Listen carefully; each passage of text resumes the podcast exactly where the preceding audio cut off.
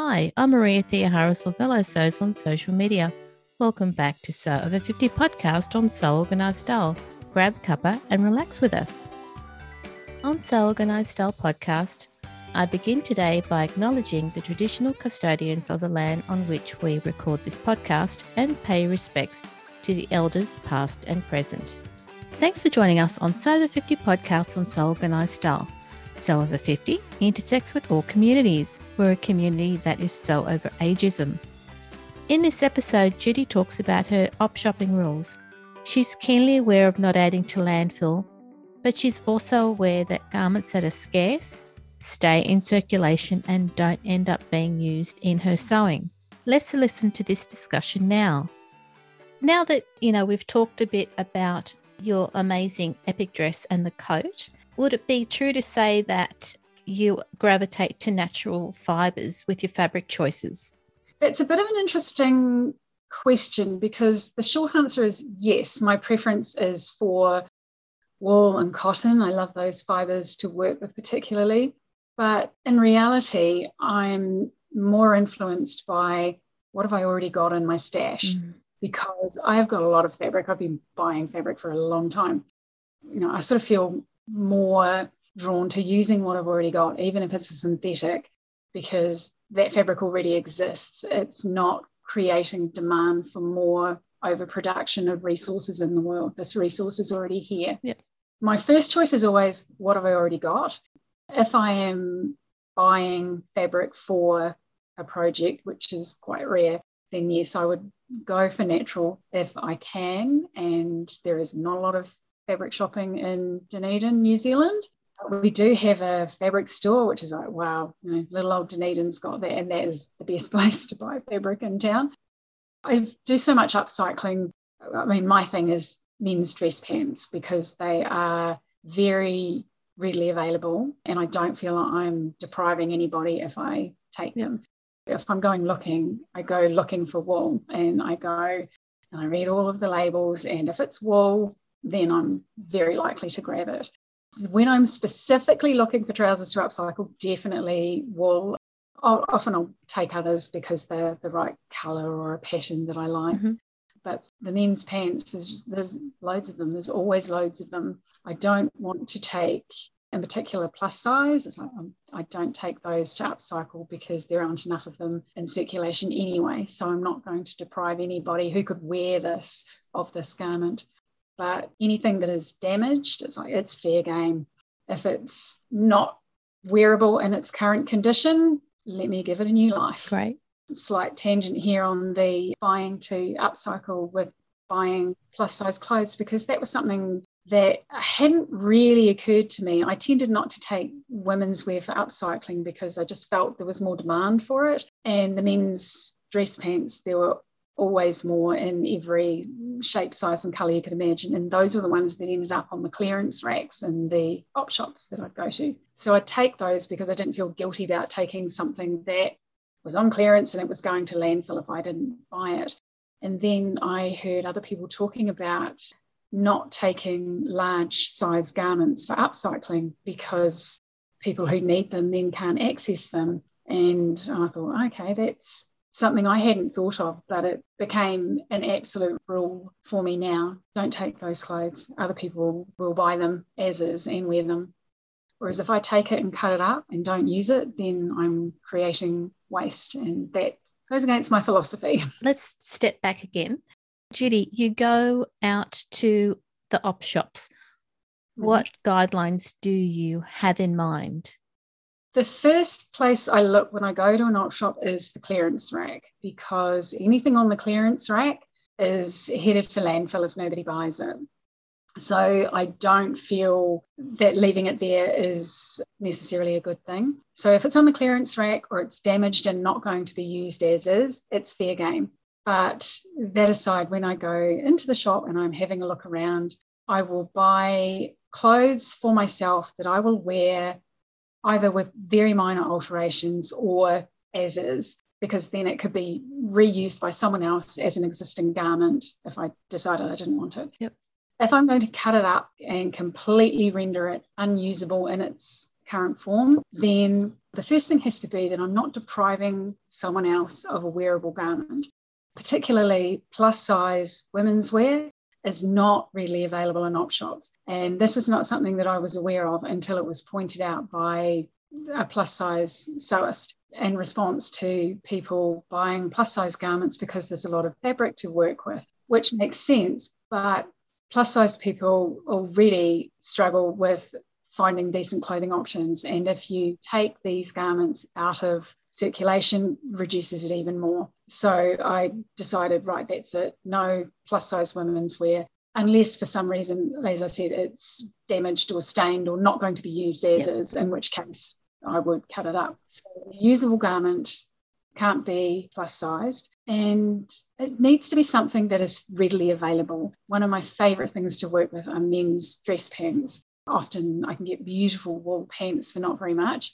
And I kind of gravitated to those because I liked the fabrics and they often turned up on the clearance rack. So I felt no guilt at taking them.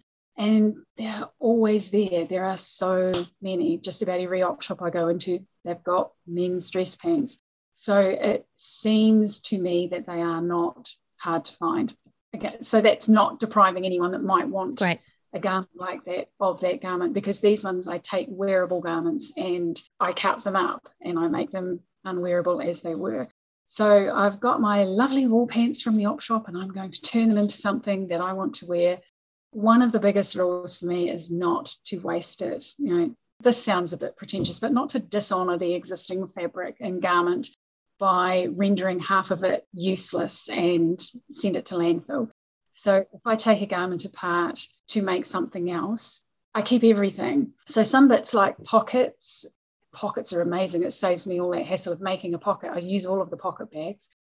A lot of the lovely back pockets with the welts, I have just literally patched into garments that I've made. And I keep all of the waistbands and the belt loops, all of those little bits and pieces. And a lot of those little bits and pieces end up in a completely different garment, you know, three garments down the track. All of the front linings of the trousers, they can get patched together to make a lining for a skirt. The thread, I love chain stitched seams. You, know, you pick the right end of a chain stitched yeah. seam, pull it, and you've just got this huge long length of thread. And those ones I keep for basting. And oh, I'm just trying to think what else I, I, mean, I keep everything. And zippers? Everything. I don't use them nearly as fast as I accumulate them, but I keep them. They're all there ready to go. One of the dresses I made for myself used five waistbands because I had a lot of waistbands and I suddenly had this brilliant idea for how to use the ones that had the nice pointy end with a keyhole buttonhole on the end. I thought, oh, that would look perfect on and and away I went. And I ended up with five waistbands on one dress. So I was quite pleased with that. Everything is kept, and the aim is to use every scrap or to have so little left that it's negligible. And that's where the epic dress and then the hexi coat used ever decreasing sized scraps. You know, some of the fabric and my coat has uh, probably been in three or four different garments. The other thing that people do when they buy fresh fabric, so to speak, not reused, is they might be diligent and pre wash what they've bought. Mm. Do you do any sort of cleaning on the upcycled garments you buy? Often I don't need to because most things that come out of an op shop, mm. generally they are clean. Sometimes it looks like it's come straight from a dry cleaner. They're beautifully crisply pressed and they look fabulous. Generally speaking, they look clean. If I'm in any doubt, it goes in the washing machine because every garment I own goes in the washing machine, wool or not. You know, dress pants, well, I don't have to keep the crease in it. It can go straight in the machine. Yeah. And they're fine. Because of what I choose, I usually don't need to but there are most definitely cases when yes that garment is going in the machine before i go anywhere near it but most things that go to op shops are at least clean you know how knees get bagged yes. you think oh yeah that's been worn since it was last cleaned it's like yep in the machine okay. Even if it looks clean. So yes pre-washing still. Pre-washing. Are there any other hints and tips you would like listeners to think about when they're upcycling clothes from op shops? The biggest thing is to think past what you see on the rack. I mean, I go in and I look at trousers and I see amazing dresses. I think looking for inspiration with other people who upcycle or looking on Pinterest or those sorts of things to see what people do is a good place to start. But I, I sort of feel a better place to start is to look at your wardrobe, what you like to wear, Yes. and what clothes you would like to have or a project you would like to do.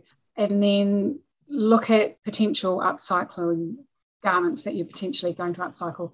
Look at them as fabric rather than what they already are. A lot of my upcycles, I just use the fabric. Like waistbands, I used as waistbands, and pockets, I use as pockets, and belt loops, I kept intact. But a lot of the time, I pretty much unpack the garment and use it as fabric. Sometimes it's nice to use the existing features. A lot of people do amazing things with jeans and they put all those beautiful worn seams and, you know, Sandy's jacket a couple of weeks ago. It was like, yeah, it was Amazing. gorgeous. Yeah. Yeah. And you know, she had all these lovely, but I love it when people use denim and they keep all of those wear patterns and the seams in them. But a lot of what I do doesn't have that lovely patina that denim does. So it's just fabric. It's not something that is going to be lost if I unpick it. If you look at a garment as fabric and try and imagine where your pattern pieces might Mhm. go on the limited piece of fabric that you have. And sometimes that will include existing garment features and sometimes it won't. It can be so creatively satisfying working within the constraints of a really limited amount of fabric with a garment and odd shapes. Like, how can I get a dress out of a pair of trousers? You know, it's not wide enough. So, how do I add that width? And where do I put seams? And how do I make it look all intentional? It's a really good creative problem, I think. For me, anyway, I love working out how I can make something look intentional when you know I've made a dress out of trousers that don't fit the pattern. Judy, thank you so much for giving our listeners some ideas about how to get started with upcycling and what to do with what they currently have available in their own stashes and having a look at their own wardrobe needs. That's really great. Thank you. It was an interesting challenge to actually think about what tips I would give because I do it instinctively as I shop. But I hope it inspires a few people to go out there and give it a go. Give it a go. It's just fabric. If it goes wrong, try again. Exactly. And thanks again for being on the podcast, Judy. Thank you for having me. It's been a lot of fun. Thank you, Judy. Listeners, remember to direct message Sew Over 50 on Instagram to be a volunteer guest editor. This episode for Sew Over 50 podcast on Sew Organised Style was produced by me, Maria Theoharis, with permission of Judy, sound by bensound.com.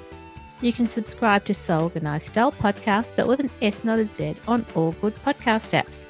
Make sure you go back and listen to our free Sew Over 50 podcast archive and if you can, consider supporting the production of this podcast on Patreon. We look forward to joining you in your sewing room next time. Stay safe, everyone.